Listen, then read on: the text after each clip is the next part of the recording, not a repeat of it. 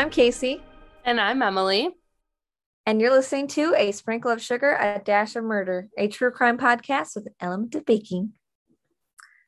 Yeah. Oh. And this week it's you. yes, this week I am talking. This never happens. This has only ever happened two other times Yeah. in our almost 60 episodes. Woohoo. It's a Crazy. it's a fun, rare switch up. what was I trying Yeah. to say? it is a fun, rare switch up. Um, so Emily, you're doing the bake this week. Yes. Tell us about it. Um, so Kasey is gonna tell us about Bonnie and Clyde this week. You've probably heard of them. Um, you know, the famous outlaw couple. So outlaws are kind of like, you know, cowboys, kind of Wild West. So Mhm. I found a recipe for cowboy beans, um, which is the recipe has obviously baked beans. You can use whichever ones you prefer. Um, with bacon, smoked applewood, bacon, um, onion, and ground beef, and um, cheese, whatever cheese you prefer to go on top of that. And also, this recipe has a cup of brown sugar and ketchup in it too. So, a lot of different things, but it looked really good. Um, That actually sounds really good. and it's called, uh, yeah, cowboy beans. So, yum. You know, I make a meat like meatballs that have um that brown sugar and ketchup with some Worcestershire sauce um as the sauce. And so it, ma- it makes it taste like barbecue. Like it's really Yeah. I put that like Um brown sugar and ketchup glaze on my meatloaf, and it tastes so good. mm, So, yeah. I so like it almost sounds like barbecue chili. That's Yeah. kind of what it sounded like to me because it has the ground beef and the beans and the onions. yeah. but then you got that brown sugar and um ketchup. That made my mouth water. That sounds really good. dinner, t- have it for dinner tonight. Honestly, I, I think I have all that stuff. Um, anywho, so let's get started because this is gonna be a long one. Um, I it might end up being two parts. We'll see how we are on time. Um, but it's just there's so much to get into. I had no idea their whole story. Um, I had never even seen a movie about them.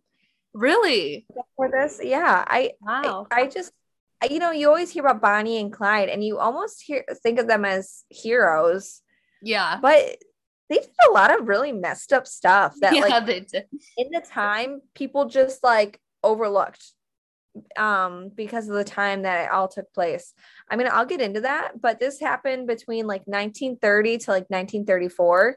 And during that time was the Great Depression Mhm. and um and you know this was this was a lot of people's drama this was the tea yeah. and the way that the newspapers painted them really made them almost seem like heroes like sticking it to the man yeah. um so anyway we'll get into this more but let's just start from the beginning how about that so Clyde was one of seven children born in Texas. They eventually moved to a city that was pretty close to Dallas, like right on the outskirts. It was right over the river and it was always known to be very mucky and like muddy there. Um, there was only one well and only a few places to go to the bathroom there Wow. it was yeah it was known to a lot of people as the devil's back porch Oh. yeah a very impoverished community um just right on the outskirts of dallas Okay. basically just picture like a muddy campground and that's what you got Hmm. um so this is really all that clyde knew from a very young age clyde um was actually was a really a small guy i had never pic- i pictured him like being like this tall like buff guy you know Yeah. badass dude no he was only five six and Okay. at most 130 pounds at his heaviest Wow. um so yeah but like since he lived right by outside of dallas it was you know that's bustling there's wealthy people in dallas so he was exposed to what wealth was and he saw what what wealthy people look like Uh-huh. so he knew that he wanted that and he had really expensive taste like he was always into all the designer suits and everything he just thought that that was the look Ooh. and so that's what he just decided that he needed for himself Mhm. so at um, a young age, Clyde and his brother Buck started stealing things. Um, started small with like chickens, um, but then quickly escalated to armed robbery, Ooh. a little bit more intense. And then by the time Clyde was 17, he was already stealing cars. So Oh, wow. I guess I guess Buck was actually pretty intense. Uh, or what am I saying? Buck was pretty good at stealing cars already. Um,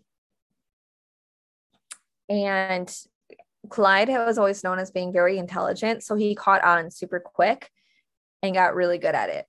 Um, in 1929, Clyde, Buck, and another man actually broke into an auto shop in a nearby town. Buck was shot and then Ooh. captured, but Clyde had gotten away and he just like went right back home. Uh. I don't know why. I mean, don't you think that they would make the connection? Yeah. yeah, you'd think. Like, hmm, okay, Buck we caught and shot. Maybe his brother was a part of this too. Maybe he didn't do it by himself. Right. So I don't know how this happens a lot. Just like Clyde just gets away with it a lot. yeah. Um, I mean, I don't really know what the police presence was like or if this was just common and it's like, oh, they got away, oh shucks, or Yeah. if it was in a different time like um I don't know how it worked with like jurisdictions if it, since he just lives in a different town if that Oh, right. mattered. Yeah. I Mm. mean, this was kind of the crime era. I mean, there was the Great Depression, so people were desperate and just stealing Yeah. things left and right. Um, unfortunately, that was the way a lot of people survived. So I think that the police presence, they they were trying to get a handle on the crime, but it was kind of dangerous at times, and yeah. um, they were just doing the best they could. Especially when they're, you know, they're saying armed robbery, so they're also armed. Mm-hmm. Dangerous. Yeah. Right. Anyway, let's get into Bonnie. So Bonnie um, is from a small town in Texas called Rowena. Unfortunately, her father passed away when she was just four years old, and her mother had to move the family into a small area really close to where Clyde grew up to. Um, even though they grew up poor, Bonnie's mother tried to give Bonnie and her two siblings like as much as she could Mhm. um in this documentary that i watched that was on youtube it was really interesting Oh, nice. um but in this documentary i think it was bonnie's niece so her mother so bonnie's sister's daughter okay. was being um interviewed and she was an elderly elderly woman at this point um she described bonnie and the other kids as spoiled Oh, which in the Great Depression, being called spoiled, that's I gotta wonder, mean a lot. right, exactly. Yeah. Like, and they grew up poor. So their mom just gave them everything. Their mom just really lived for her kids, which is really amazing, especially since her father had died. Yeah. Um, and her mom does get brought up a lot. Um, the Bonnie and Clyde is throughout this whole time, they are always so close with their family. Um, both their mothers and their yeah, they are just actually seem like really like likable people and lovely women. So I feel bad that Oh, I mean we, we pretty much all know their fate, but yeah. um, like Clyde, Bonnie was very intelligent and also wanted to escape an impoverished life. When Bonnie was 15 years old, she dropped out of school and married her boyfriend Roy, who was already a criminal at this point. Nice. So Bonnie had Roy's name tattooed on her. No. It's like the 1920s. yeah. That's Women unusual. tat- I would think. I know. Yes, it was. It- and not only did she get his name tattooed on her, she got it tattooed on the inside of her thigh. Okay, queen. I know. I know. wouldn't do it, but you know, Bonnie was really painted as this rebel woman.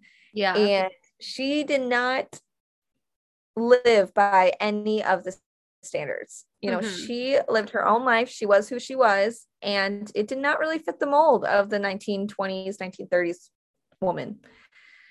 Um, which is kind of badass. I I mean, I mean, it is yeah. admirable. Yeah. Very admir- admirable of Bonnie. Um, unfortunately, she wasn't really didn't make the best life choices. Yeah. Um, and yeah, that kind of started with Roy because unfortunately Roy was pretty abusive. Oh, Um, yeah, he would disappear at times without um telling her where he was going and how long he was going to be gone. Um, and then when she would question him, he would beat her. oh God. Um, right. So one day, um, he left and he just never came back. I think Well. that you know, yeah. In the documentary, they never really mentioned Roy again. Um, I was looking on the on FBI.org and they were saying that um Roy had been arrested for murder. And so Oh, he was actually in jail. Yeah. So I think at the time that Bonnie met Clyde, he was already like in jail for murder. Out of the picture. Yeah. Mm-hmm. Interesting. I don't And then, remember uh, that. That she was married Yeah. before. Right. Um, they don't really talk about them being him them divorcing at all, and they don't really talk about Bonnie and Clyde getting married. They probably Um, never did like divorce or get married. They were just Right. I don't, was divorce legal at this time? Like I feel like it was because it's the third 2030s, but I don't know. Yeah, I honestly I don't uh, let me look it up. Let's look it up. Oh, we're off about a Way hundred years it. Way before. in 1838. Okay. Yeah. I mean, because there was always abuse and you know whatever reason, and this was the 1920s. Yeah. Not that Um, long ago. Right. Yeah. It really wasn't. Like, that's crazy. I mean, there are still like close relatives to Bonnie and Clyde. I don't Yeah. know. Um, they probably were babies when Bonnie and Clyde were even around, Mhm. but still. Um, they can they a lot of the people in the documentary were ta- telling stories that their parents had told them, type thing. Hmm. So I don't think there was anyone in the documentary that directly knew Bonnie and Clyde. Um so anyway, Bonnie and Clyde met when in 1930 when Bonnie was just 19 years old and Clyde was 21. Only a few weeks after they started dating, Clyde was arrested and taken to Waco, Texas. Um so Bo- Clyde ended up slipping Bonnie a note that kind of described his plans of what he wanted to do and that included Bonnie sneaking in a gun for him. Oh. Okay. Yeah. So once again, in this documentary, they really paint Bonnie as this woman that wants to escape this impoverished life that Mhm. has been exposed to all these movies. She really liked cinema and she would watch these movies and see these women doing these crazy things and you know she she wanted that for her life Yeah. so she lived her life like it was a movie almost, and she acted as if she was the main character. She's the star. Yeah. yeah. So Bonnie did end up sneaking a gun in for Clyde, and he was able to escape. Wow. Um, but he was quickly recaptured seven days later Oh, and brought okay. back to jail. Short lived. Yeah. So Clyde ended up being sentenced to 14 years in prison. Oh, damn. Um, yeah. So while he was, so this is actually really upsetting. Um, it's just shocking what people endure. I mean, I don't think a lot of people know this this part of Bonnie and Clyde's story, well, specifically Clyde's story. Mhm. Um, but it's also interesting, and it does play out like a a movie. I mean, starts off as a really sad movie, but Yeah. it's really intense. So this is his time in prison. Um, so Clyde ended up, um, let me see. So prisons at this time, they treated the prisoners like slaves. Um, they would literally have them out in the fields doing um, a lot of manual labor all day, every day in the hot sun, and they would even subject them to beatings. Mm. Um, sometimes even just like for no reason, horrible, just inhumane punishments. And I mean, Clyde was kept with the worst of the worst. Like even though his crimes at this time weren't even that bad, he was put in a pretty high security prison and um they treated him pretty horribly there. Yeah. So, like I said earlier, I mean, he was a small dude. Um and a lot of times we know what happens to small men in prison. Um they're taken in by a much larger man. Mm-hmm. So he was sexually assaulted by another man oh. who was oh. over. Yeah. Oh my God. He was literally over six feet tall. I mean, like just towered over Clyde. Um, and so he he claimed Clyde as his own. Oh God. Yeah. Dang. Um, so like and you just like knowing the story of bonnie i just keep on going back to this because like knowing about bonnie and clyde you wouldn't think of clyde being someone's bitch. Yeah no. For lack of a better term. They, they get so famous like be, for being badasses like you don't think of that in the no. beginning. No so anyway finally um clyde had had enough of it. He yeah. created a weapon out of a pipe and he purposely walked into an area where he knew that he would be by himself. Mm-hmm. That's where the the his abuser would follow him because they he knew they'd be alone, and so the abuser pretty much took his bait. He knew that that's what he would do. Yeah. And as soon as he snuck up behind him and grabbed Clyde's shoulder, Clyde swung around and smacked him across the top of the head with the pipe. Oh my god! Literally took the top of this guy's head off. Oh, and killed oh. him right then and there. That's a lot of. That's like rage, like that. Yeah, you have that much strength in your swing. Like I know. I don't really blame him though. I mean, not that you should murder anybody, but damn.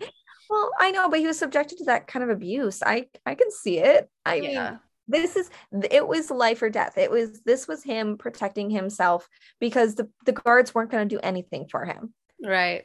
And this was his only option. I mean, what's he supposed to do? Threaten the guy? Yeah, he would just get beat up, get yeah. killed.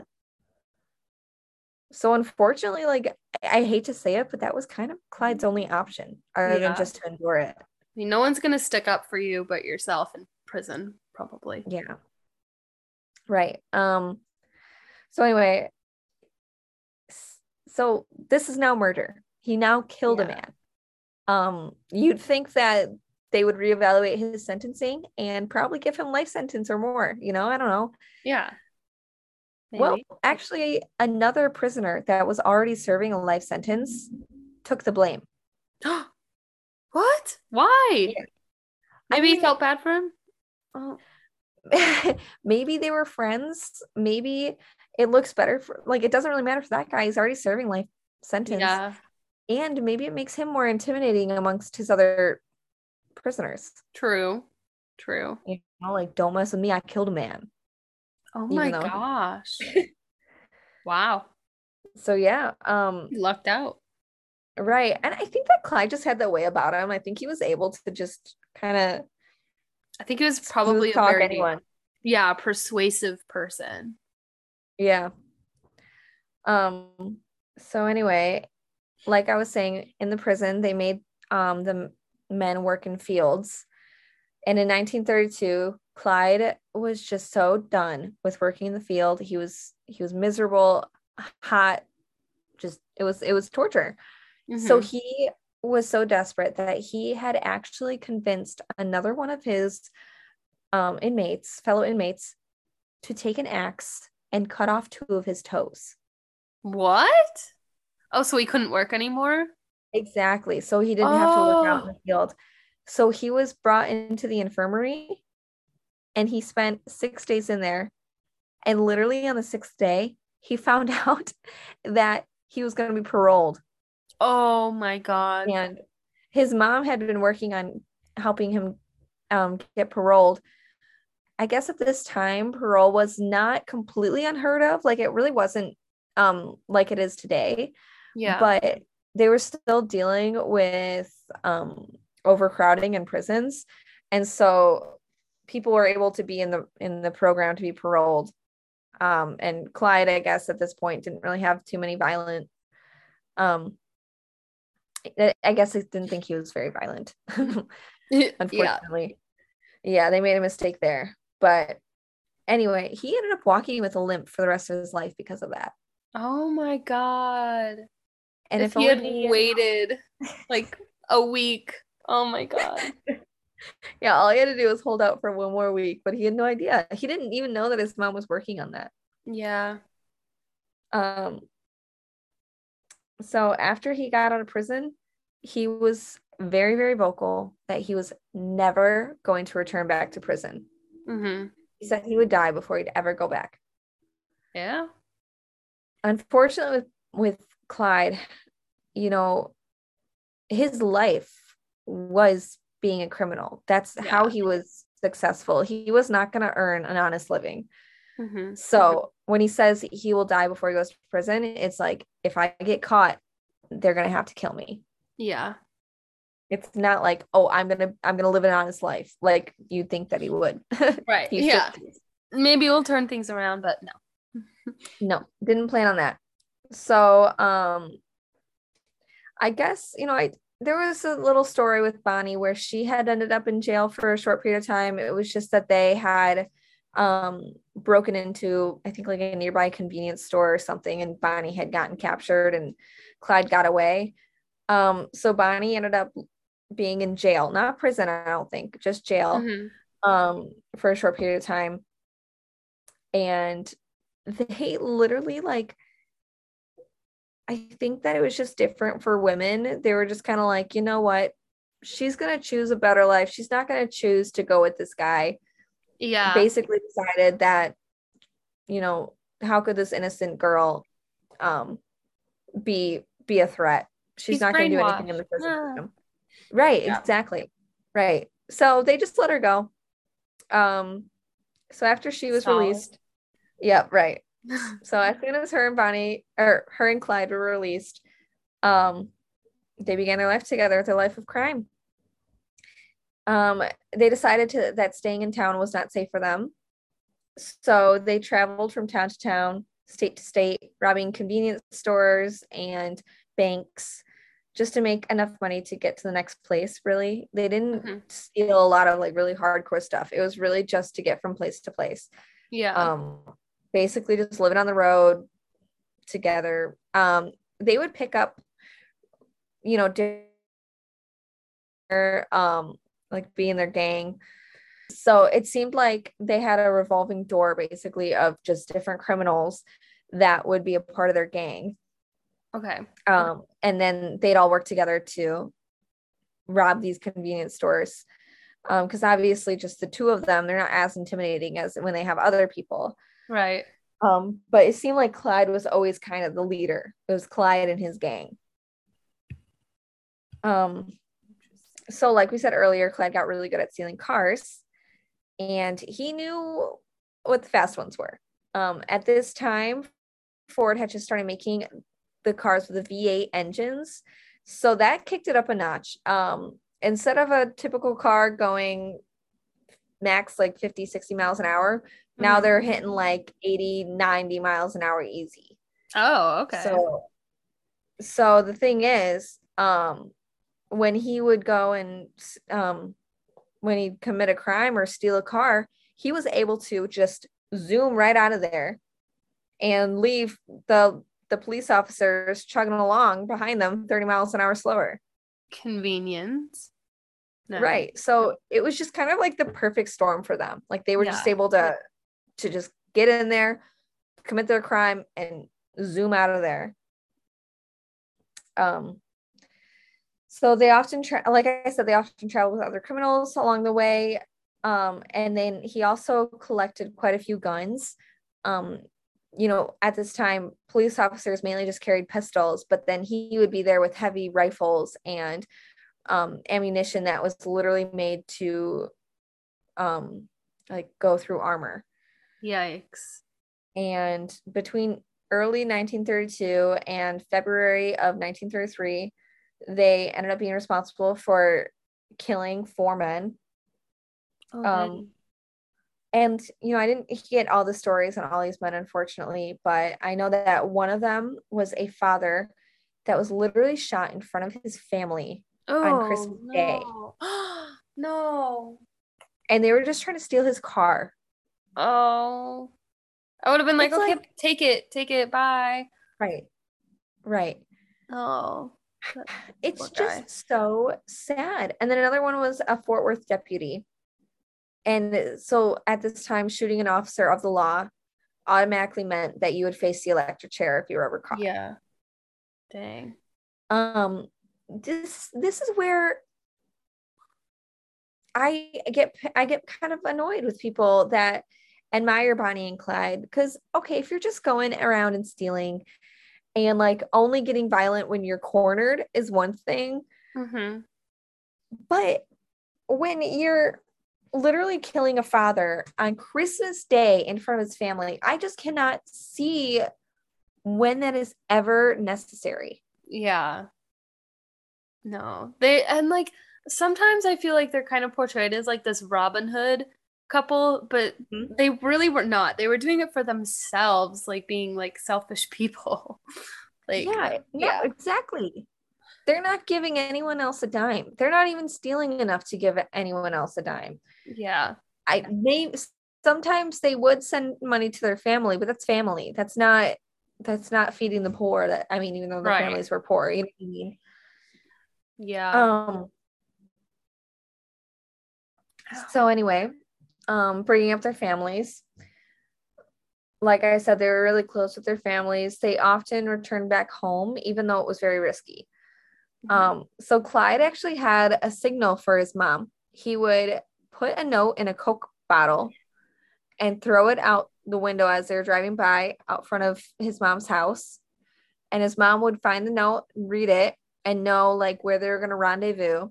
And she'd call up the rest of the family and say, Hey, you know, I got dinner, I got a whole pot of beans um, that I made up. I let's meet at this park and I'll get together. The whole family's going to be there. So by by saying all that, that was like their code for oh Mhm. gosh, Bonnie and Clyde are in town. Okay, let's all get together. Um, just in case, because they were they were pretty paranoid that the phones were being tapped at this point yeah. Because Bonnie and Clyde were wanted criminals at this point. So that was their like little way of get getting around it.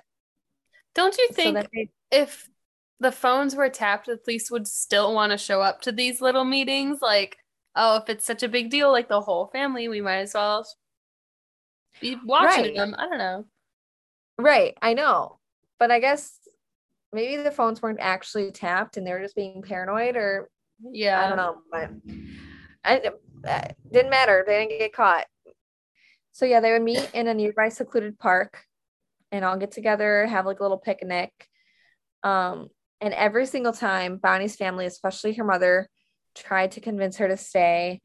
Um, and even Clyde was saying, They're after me, they're not after you. Like, please stay. Oh, But- wow. Bonnie was so dedicated to Clyde and loved him so much that she wouldn't go, she refused to stay. She was like, No, I am by your side till the end. Yeah. And that kind of also brought them together. That showed like, wow, this woman really loves me. Mhm. You know, we are meant to be. It was kind of like a Romeo and Juliet kind Yeah. of thing. Shortly after the rendezvous with the family, Clyde's brother Buck and his wife Blanche joined them along with another criminal. Blanche is just such a cute name. It is a cute little name. Like I know, French, yeah, I think. Blanche. Except, um, I always think about like I don't think I could ever name anyone Blanche because of Zoe's dog's name was Blanche. Oh, yes, it was. Yes. Yeah, looks like that's all I think about. Um, but it's still a very cute name. Cute dog. Anyway, eventually they decide to stop in Joplin, Missouri to take a break from the road trip in life. So Joplin, Missouri at this time was a place that was known for bootleggers.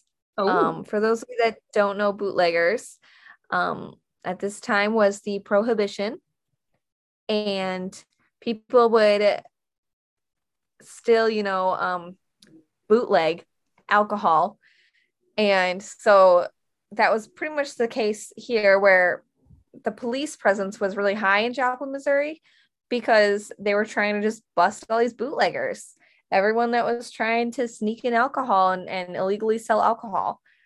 Um, pause. Was all of that historically correct? yeah. That's what bootleggers were, right? Yes. Yeah. Yeah. And prohibition is the right word with the alcohol. yes. Okay.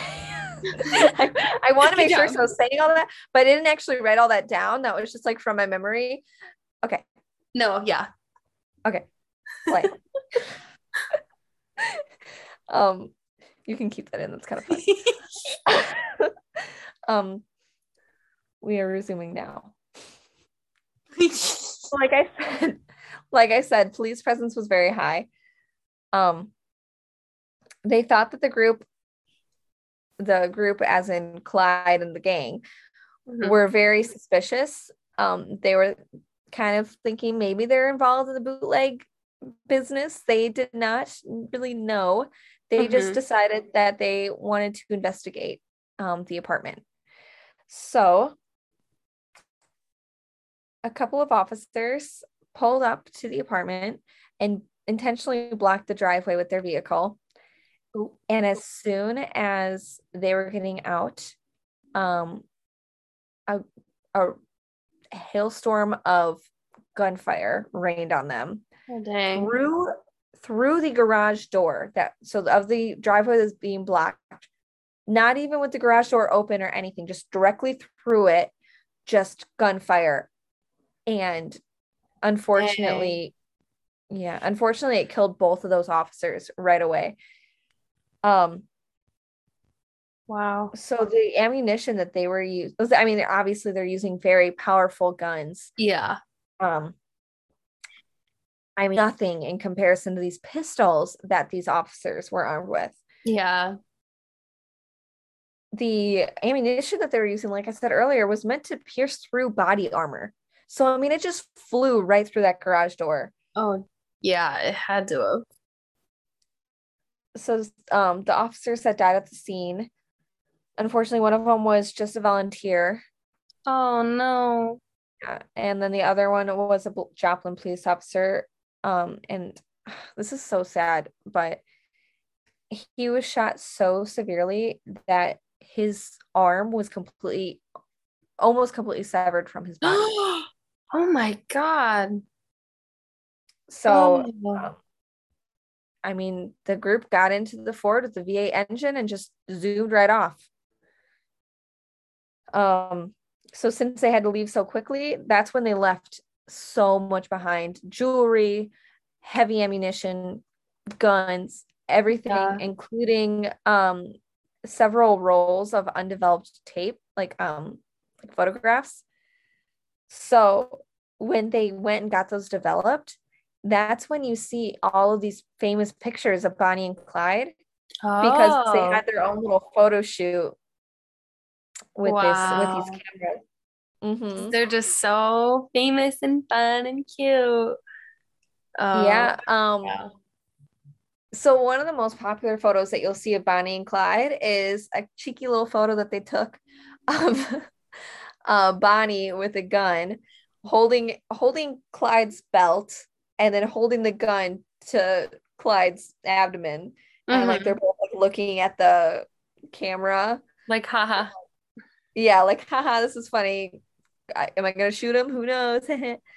um, and then another one is of Bonnie. This this picture is just insane for the time period Yeah, and the fact that it was being posted and like these women, other women were seeing it and almost were being like we're kind of shown like, hey, we don't have to fit in this in this box that everyone puts us in.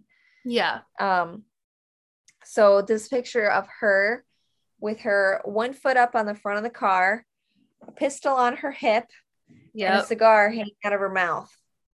Yeah. And no, exactly. not very ladylike, pretty No. badass. um so naturally these photos were put in all the newspapers nationwide. hmm The thing is, I mean, this is when Bonnie and Clyde became celebrities basically. Yeah. People admired them. Um th- Thought that it was like, romantic. they thought, yeah, they thought that was more than romantic. They thought it was sexy. They thought, yeah. um, it's just that these the this couple on the road escaping crime, vigilante types, even though they're not, but it's like sticking it to the man. It's like they're just they're taking their fate into their own hands, and if they die doing it, so what? They love each other. yeah. But really, they're they're like killing people along the way, violently. Ugh. Yeah, and then, but people are just overlooking that. They're like, oh shucks, someone Oh, else got in their way. They're just thieves, No. Yeah. killers. Well, and that was the way that um Clyde thought was just if you're in my way, you're going to die. It's Yeah. not my fault, it's yours. If you give me what I want, then whatever. But if you you try to stop me, you're dead, man. It's a bad attitude. It was a yeah, it was a really bad attitude. And he knew he knew that attitude was gonna get him killed someday. Yeah. Um and like for life in during the Great Depression, I mean, it was boring. there Mhm. was not a lot to do besides be hungry unfortunately i mean it's it's the truth Yeah. No. um it didn't and it didn't have our you know a lot of um social media to turn your brain off no or, TikTok uh, to watch for hours and hours. honestly i mean so this was there what this was their soap opera this was Yeah. the drama um and i mean people still feed into stuff like this today too Oh yeah. I'm sure if there was a Bonnie and Clyde type character, there they would have a fan base. I'm sure. Yeah. Um, but anyway, so people are thinking that this life on the road was pretty glamorous. Um, they're able to steal all this jewelry, getting all this money, but they did not live a very high life. I mean, you're literally living out of a vehicle all the time Yeah. most of the time probably sleeping in it too and you're just driving all the time on the road um so yeah no it was probably pretty not so glamorous and he probably missed a, quite a few showers Uh yeah. um a lot of peeing and pooping on the side of the road i'm sure too Yeah. Cute. like at that mm-hmm. right at that point you're just surviving you're not having any real life no. But to them it's like really thrilling. Like they it's like an adrenaline rush. So they don't really see it that way. Yeah, you'd think so, but in the documentary, they're almost saying like it got really boring for them. I mean, this the Oh. same thing all the time. Yeah. The thrill of it was kind of lost. Um, and they, even though they had each other, they were kind of getting lonely, just being on the road all the time. Just stop. Yeah. So, um, Clyde, being the fantastic driver that he was, um, even he, anyone is at risk for an accident. Oh I'm yeah. sure the more hours you put on a road, the stats of you getting into an accident, the chances of you getting an accident are incredibly high. hmm So one day his luck ran out and he did get into an accident. Um well actually it was one one night Clyde took a turn too fast and ended up flipping the car. He was literally ejected from the car. I mean at the time they didn't wear seatbelts. No. So he was ejected and Bonnie was trapped inside and, and inside and the car went up in flames immediately. Oh my god. So Clyde desperately tried to get her out, and luckily a family had witnessed it and came and helped get her out as well. Um, so they pulled her from the car, and her leg was so severely burned. Ooh. Ow. Um, something that you really should go to the hospital for and would probably be in the hospital for for a long time. Yeah. Um, this family that witnessed it. Oh, so so in the documentary they talk about this and they're like the family that witnessed it saved her leg. They reacted fast. You know, they're, they're like they're very dramatic about it. Like they're the Mhm. reason her leg survived, basically. Like Okay. no, no. So what the family did was they put baking powder and grease on her on her leg. Grease? Grease. Yes. Ah. So at the time, at the time, a lot of people thought by putting butter or grease on a burn that you're helping the burn. No, it traps the heat in. It does not help the burn in the slightest. It actually Oh. burns you worse. Wow. So they're by doing by putting grease on a burn, Oh, you were grease. actually Oh. probably making it way worse. Oh, ow. So who knows how severely damaged her leg was initially. But after this treatment, I mean, it was it was not uh Not great. get any better. So um they went on their way. Now basically um Bonnie is basically crippled at this point. She can Mhm. hardly move. Uh she can't run very well. Um so when the officers came to the wreck to investigate, Clyde kidnapped both of them and their vehicle and drove them, I think like 50 miles down the road. I didn't write that down, but um they he drove them in the car for a while and then just dropped them off, but then took the took the car. Well, um, at least he didn't kill them. Right. Um so Poor then they ended up so Bonnie and Clyde ended up driving to Oklahoma to meet Buck again.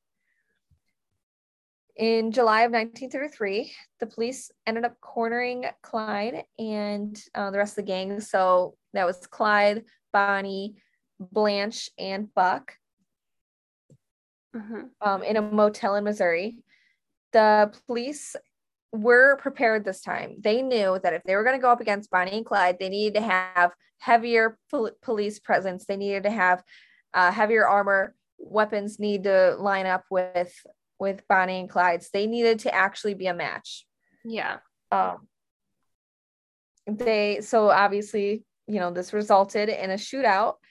Um, but they managed to escape. They still got away, even though they had them cornered in a motel. Oh my God. still able to How? escape. But the thing is, Buck at this time had sustained a bullet wound to his head, Ooh. and his wife Blanche, the glass of the windshield was shot at Mhm. and went into her eyes, oh, almost blinding her. oh. Oh, I have a thing about eyeballs. I cannot. Uh, Yeah. I mean, now we have tempered glass, so that's not supposed to happen now. But at this point, they did. At, at, at that point, they did. So the glass shards will shoot into your eyes. Ouch. That's what happened to Oh, Blake, man. unfortunately. Um. So four days later, they and made it to Iowa, and they got surrounded again. Um, I guess they got cornered into a field. I don't really know exactly how Bonnie and Clyde got away out of this, um, but they essentially got cornered in a field, and all decided to make a run for it. Um, Bonnie was having a hard time with her leg. Blanche literally could hardly see, and Buck had a head wound. Oh, that's not a good combo. No, so eventually Buck stopped and he said, "I can't, I can't go any further." And I think Blanche stayed with them. That's when Bonnie and Clyde were able to get away, is what my understanding was. Mhm. Um, and then so Buck and Blanche got um, got captured at that point. Um, obviously, as we know, uh, people loved the Bonnie and Clyde drama, and Yeah. in general, people people would when the news would strike that something interesting was happening down the road, people would show up. I mean, we we've seen this more than just one time yeah. where people left and right are are just showing up to to see the drama even if there's going to be dead bodies or public hangings you know people always show up Yup. um so anyway sure enough all the townspeople were there t- to see blanche and buck be arrested. Um reporters were taking pictures. At one point a reporter ran up on blanche and sh- you know she can hardly see at this point. So she literally thought someone was running up with on her with a gun in her face like pointing a Oh, gun at her about to shoot her in the face. So there's a famous picture of blanche uh, that we'll post of blanche literally looking in, into the camera screaming like she has sunglasses on and she's looking at the camera screaming because she thought she was about to be shot at Oh my gosh. um Wow. so she was taken to, to jail and buck was taken to the hospital and he ended up dying from his injuries a few days later in the hospital Oh, poor Buck. I mean, he was a criminal, but yeah dang. um right but still um so with his brother dying clyde knew that he needed a new gang and he ended up raiding a nearby prison camp and he helped five prisoners escape dang. Um, so one of them being a man named Henry, who I will talk about quite a bit later.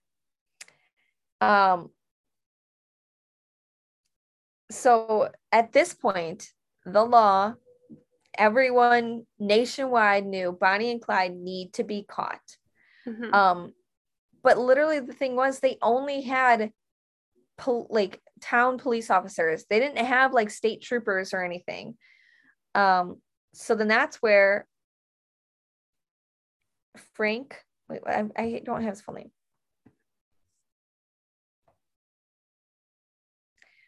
That's where Frank Hamer comes into the picture. He's a Texas Ranger and he committed himself to helping catch Bonnie and Clyde. Um, I think that he had affiliation with the prison system. I think as a Texas Ranger, um, you're almost like you oversee the prisons, I think. Mhm. I could be wrong um, at this time. And so he kind of took it upon himself, you know, I'm gonna I'm gonna catch catch these guys. And I mean, Frank Hamer had a history of being a badass. He literally um his he- the way that he handled things was he said like he was definitely like pro death penalty like he was um it's not like he really was like oh heal with love or anything he Yeah. was all about punishment and he was in the military at one point and had killed i think over 50 men in the military um and he just um he was all about his country and following the law Yeah. um it seemed like even you know even though he's a good guy like in quotes a good guy yeah. he will do anything to make people follow the law and he seemed very aggressive with his beliefs let's just say Okay. that Okay. um let me find a direct quote from him because there was one that like kind of took me aback so i don't remember the direct quote but the documentary that i was watching said that basically frank hamer said the best way to stop a prisoner is by a 38 in the gut or Oh. something along those lines. So he was all for using aggression to stop someone. Like a no mercy. it's not like yes, yeah. Yeah. He was not really much about reform. He was not really much about um yeah, um any peace. He just wanted the law to be followed and people to be stopped. Mhm. Um, so, um, one of the prisoners that Clyde had helped escape was Henry.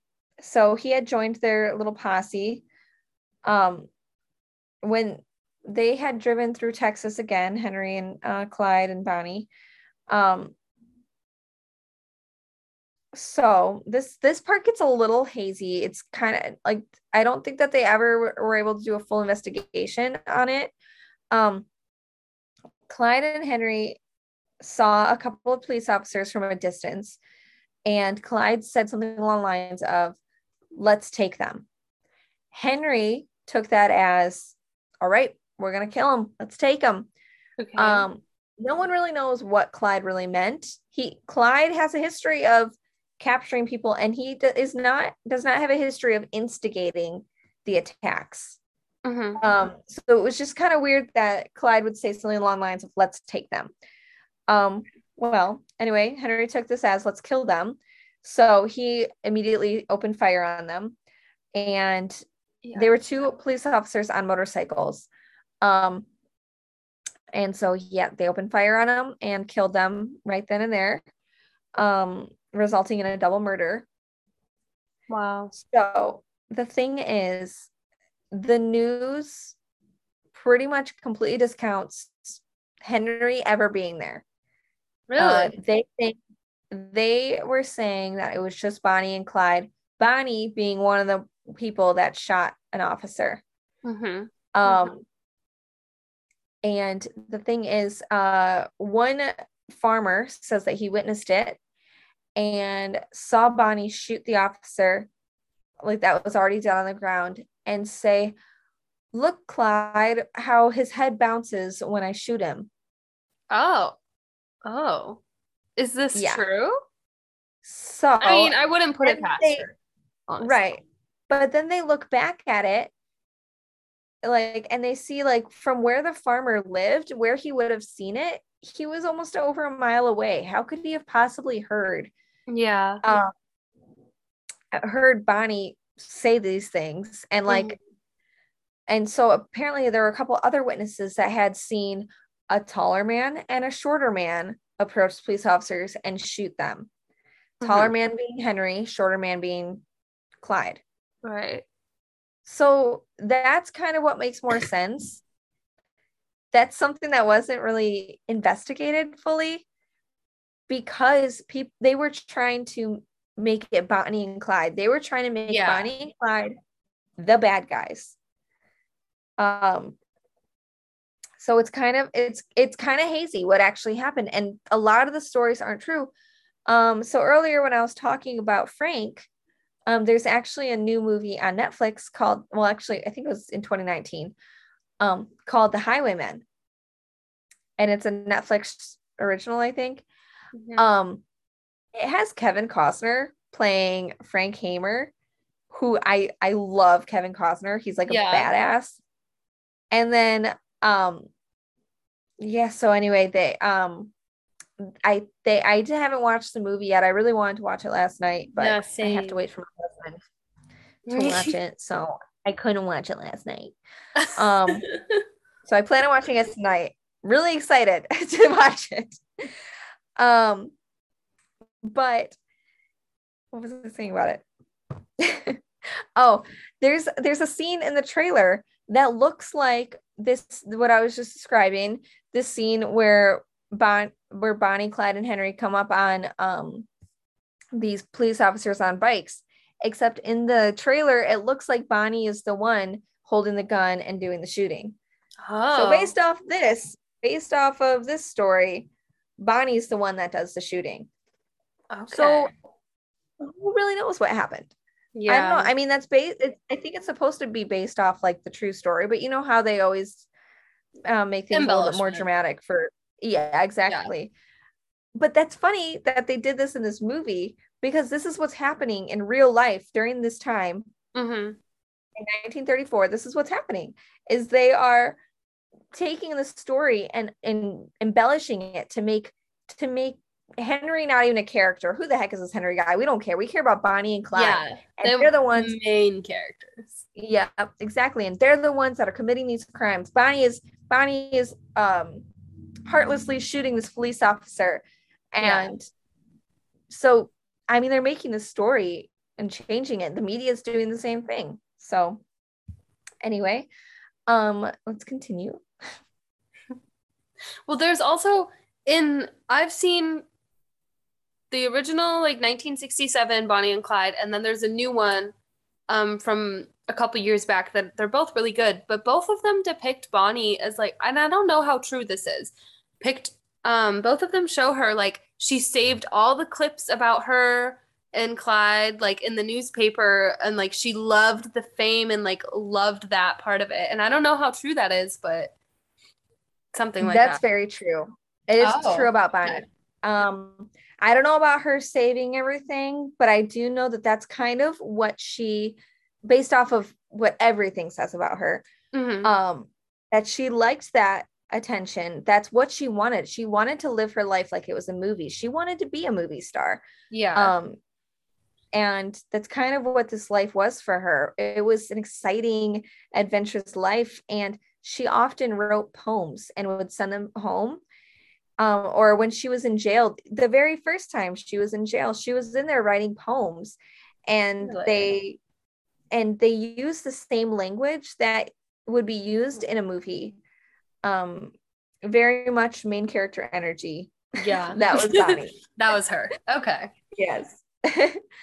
um, so in May of 1934, Bonnie and Clyde saw their families for the last time. It seemed like they knew it was going to be the last time, hmm um, and that the end was coming soon. Clyde's mother had told him that she was waiting to buy a gravestone for Buck because she knew that Clyde would be dying soon after, and she didn't want to spend the money on two gravestones. They Oh didn't really have God. the money to spend. Um, That's so she was planning on burying her him and Clyde together.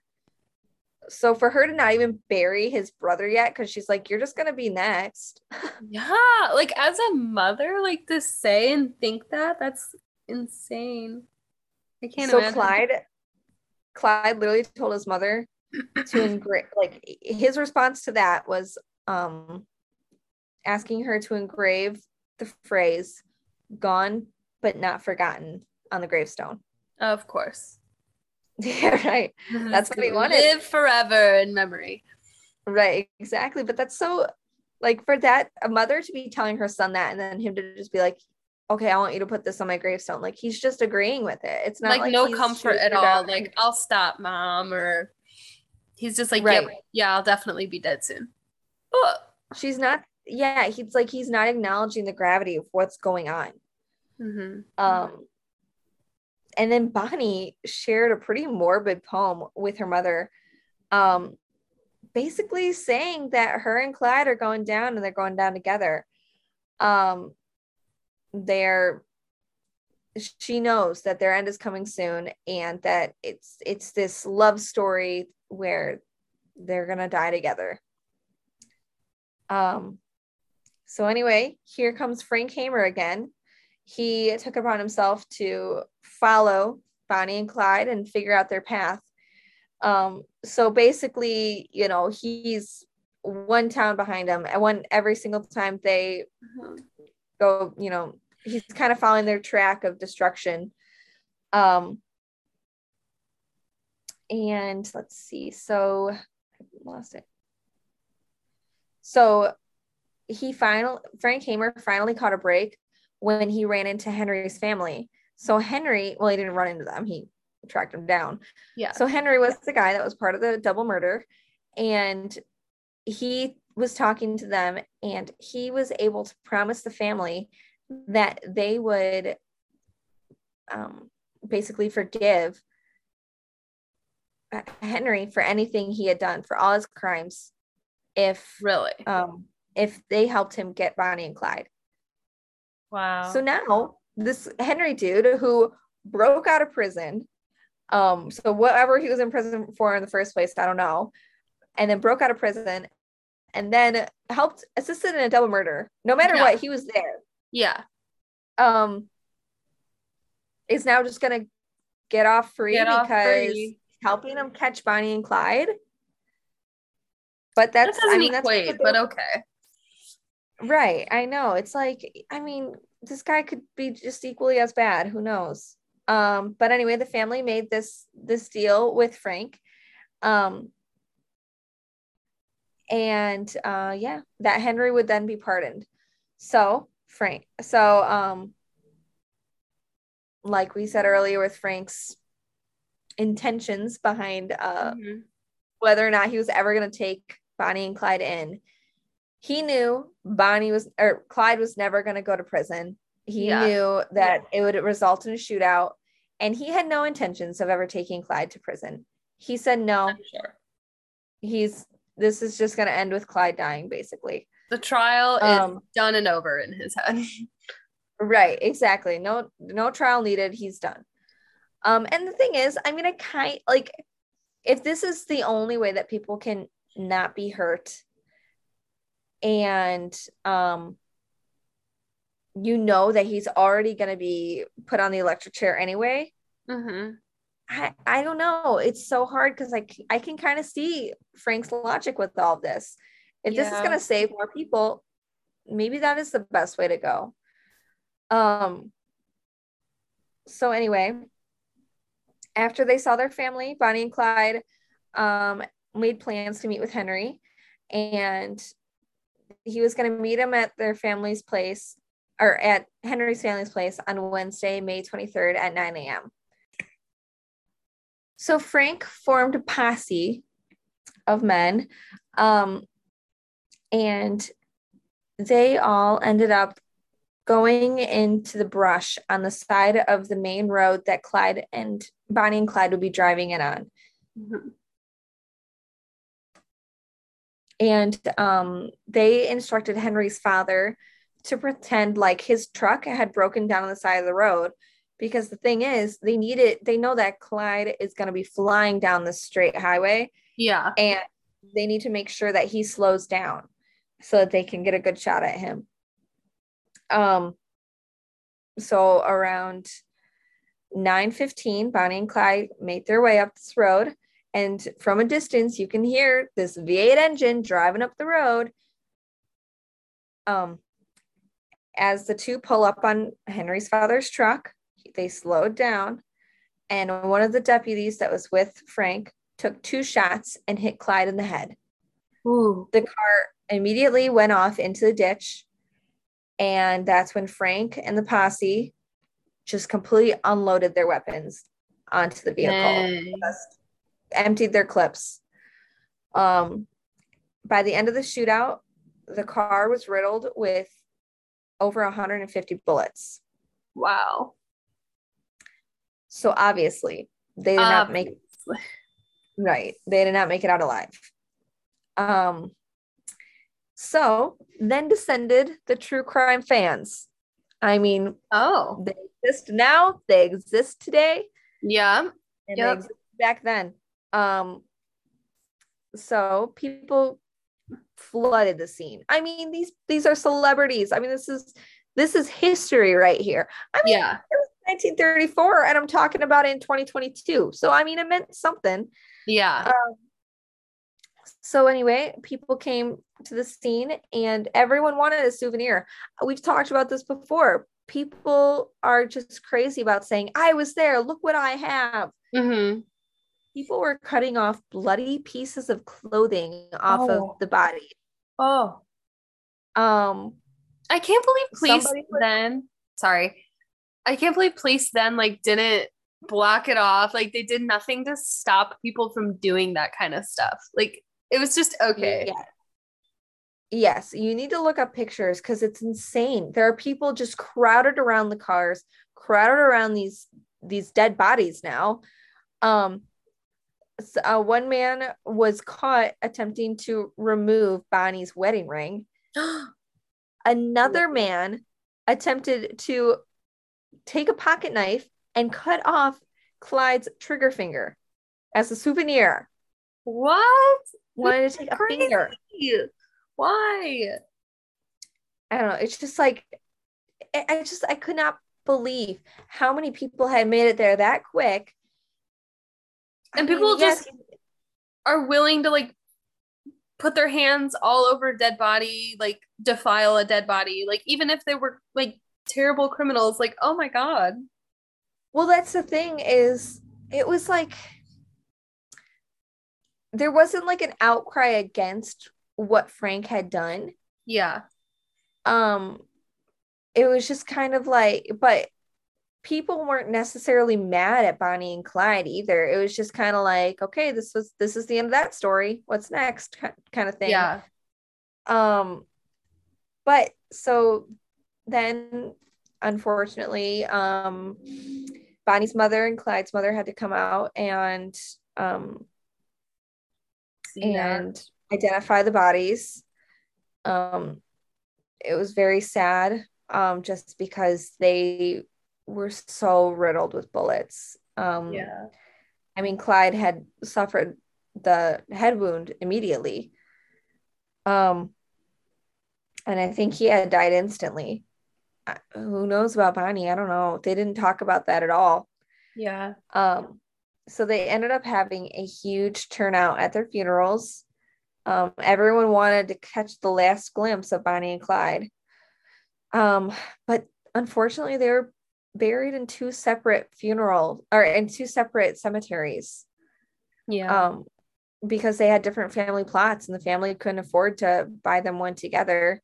Mm-hmm. Um, even if they could, I don't think Bonnie's mother would have let her because they yeah. she said um, Bonnie's mother said he had her in life, he cannot have her in death. oh. So wow even though Bonnie's mother, it didn't seem like she was openly against Clyde. I think that she always blamed him um, mm-hmm. for that. When listening to um, Bonnie's niece, so the sister's daughter, yeah, Bonnie's niece says that she admires Bonnie for everything that, like, for for her dedication and love for Clyde but that she will never forgive her for the torment and pain that she caused the family. Wow. Um, well, yeah, that, that's traumatic for sure. Right. Um, so yeah, unfortunately, um, they only, I mean, they only ended up being together for four years from 1930 to 1934. Wow. And they spent that whole time just wasting their lives, really. Right. I mean, not great things. So the way that the documentary ended was basically just describing that um, Bonnie and Clyde entered in right during the true crime era because mm-hmm. I mean at this point there were so many gangsters coming up um, with and there was prohibition going on and there was a lot with um what's the word I'm looking for?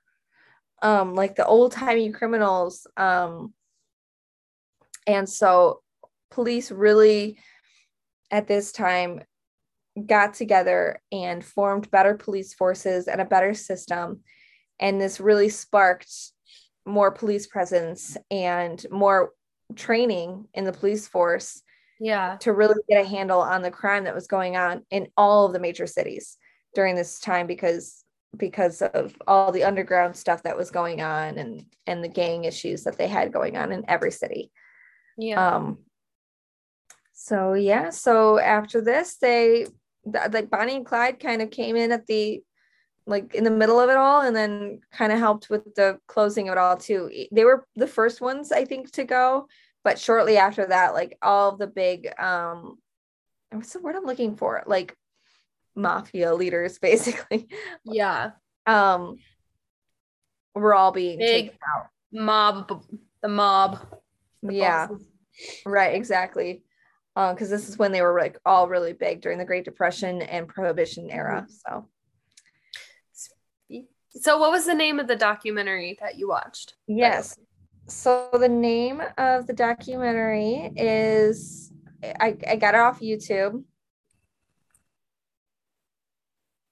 And it is uh the American Experience, Bonnie and Clyde. Okay. And then other information that I got was off of FBI.org. Nice. So I'm gonna end. I meant to, I just you had me scroll up um because I meant to mention my sources before I started everything. Oh. Um and I forgot to tell my intro story. So I guess it's oh. an outro story now. Okay.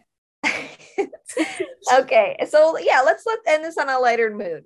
Okay. Um, actually, it really does not matter now. This is a horrible way to end it. Um, Tell it anyway. so my whole point was that I've always known of Bonnie and Clyde. I've I just didn't know their real story and actually how heartless they could really be. Yeah. Um, I mean, for Bonnie to support a man that could just heartlessly kill people, Mhm. and for Clyde to heartlessly kill people, I just could not believe um that this had actually happened because I always just Yeah. thought it was like a sexy little love story. Um, so at college, I um had two groundhogs that huh? live. yeah, I know you're like, Where's this "Where is going?" this going?" you never know what's gonna come out of my mouth. Literally. Um, two groundhogs that lived right out of my uh my dorm, and they were the cutest. Um, and so I named them Bonnie and Clyde, and I literally I would like be on the phone with my mom, and I'd be like, "Oh, Bonnie and Clyde are out again." So whenever I hear Bonnie and Clyde, I think of those groundhogs um that lived outside and there was so bonnie and clyde made a baby and they were the best little parents to this little baby groundhog Aw. so one day i'm walking um out of my apart or out of my um dorm going to class and i look over and i see um the baby groundhog in the middle of the field just by itself and like i was up on a hill like looking down on this scene and um i see bonnie or clyde i i just assume it was bonnie bonnie off to the side just minding her own business and then all of a sudden i hear this horrible screaming No. like like high pitched screaming. And I'm like, what's going on? I see Bonnie booking it to the baby. And I'm like, what's going on? And I see a hawk swooping down, trying to snag the baby up off the ground. no. And Bonnie's like, no, not my baby. And she's running. And uh and she got to the and the by the like third swoop, the hawk still hadn't like grabbed it Got yet. it. And so Bonnie had gotten to the baby and and shooed the hawk off. Um but yeah, so anyway, Oh my Um, gosh. those are much she's that Bonnie's a very good mother. Yeah. So What so could have been? yes, what could have been with Bonnie? Her and Clyde could have had a happy little groundhog baby, but they didn't. Couldn't leave that life of crime. yeah. Oh Yeah. my goodness. anyway, yeah, I guess that story really has nothing to do with anything I just talked about. But But that was a good story. all right, well, on that note, I'm Kasey. um, well, actually, oh, so um, so yeah, I already started on um a case for next week. Mhm. So hopefully that can be out um without having a week or two between this one. I know we've been so bad. Um so I don't want to like I'll I'll tell you when we're done recording, but um it's kind of a conspiracy theory this one. So this person, I want I'll leave you guys to guess maybe who it is. Um this person, their death was ruled an accident, but there's like a huge conspiracy theory that they were actually murdered. So that's what we're going to do. And you'll find out who it is next week. So All right. I'm I'm excited to hear it. Yeah. All right. Well, then on that note, I'm Kasey, I'm Emily. and you just heard a sprinkle of sugar, a dash of murder.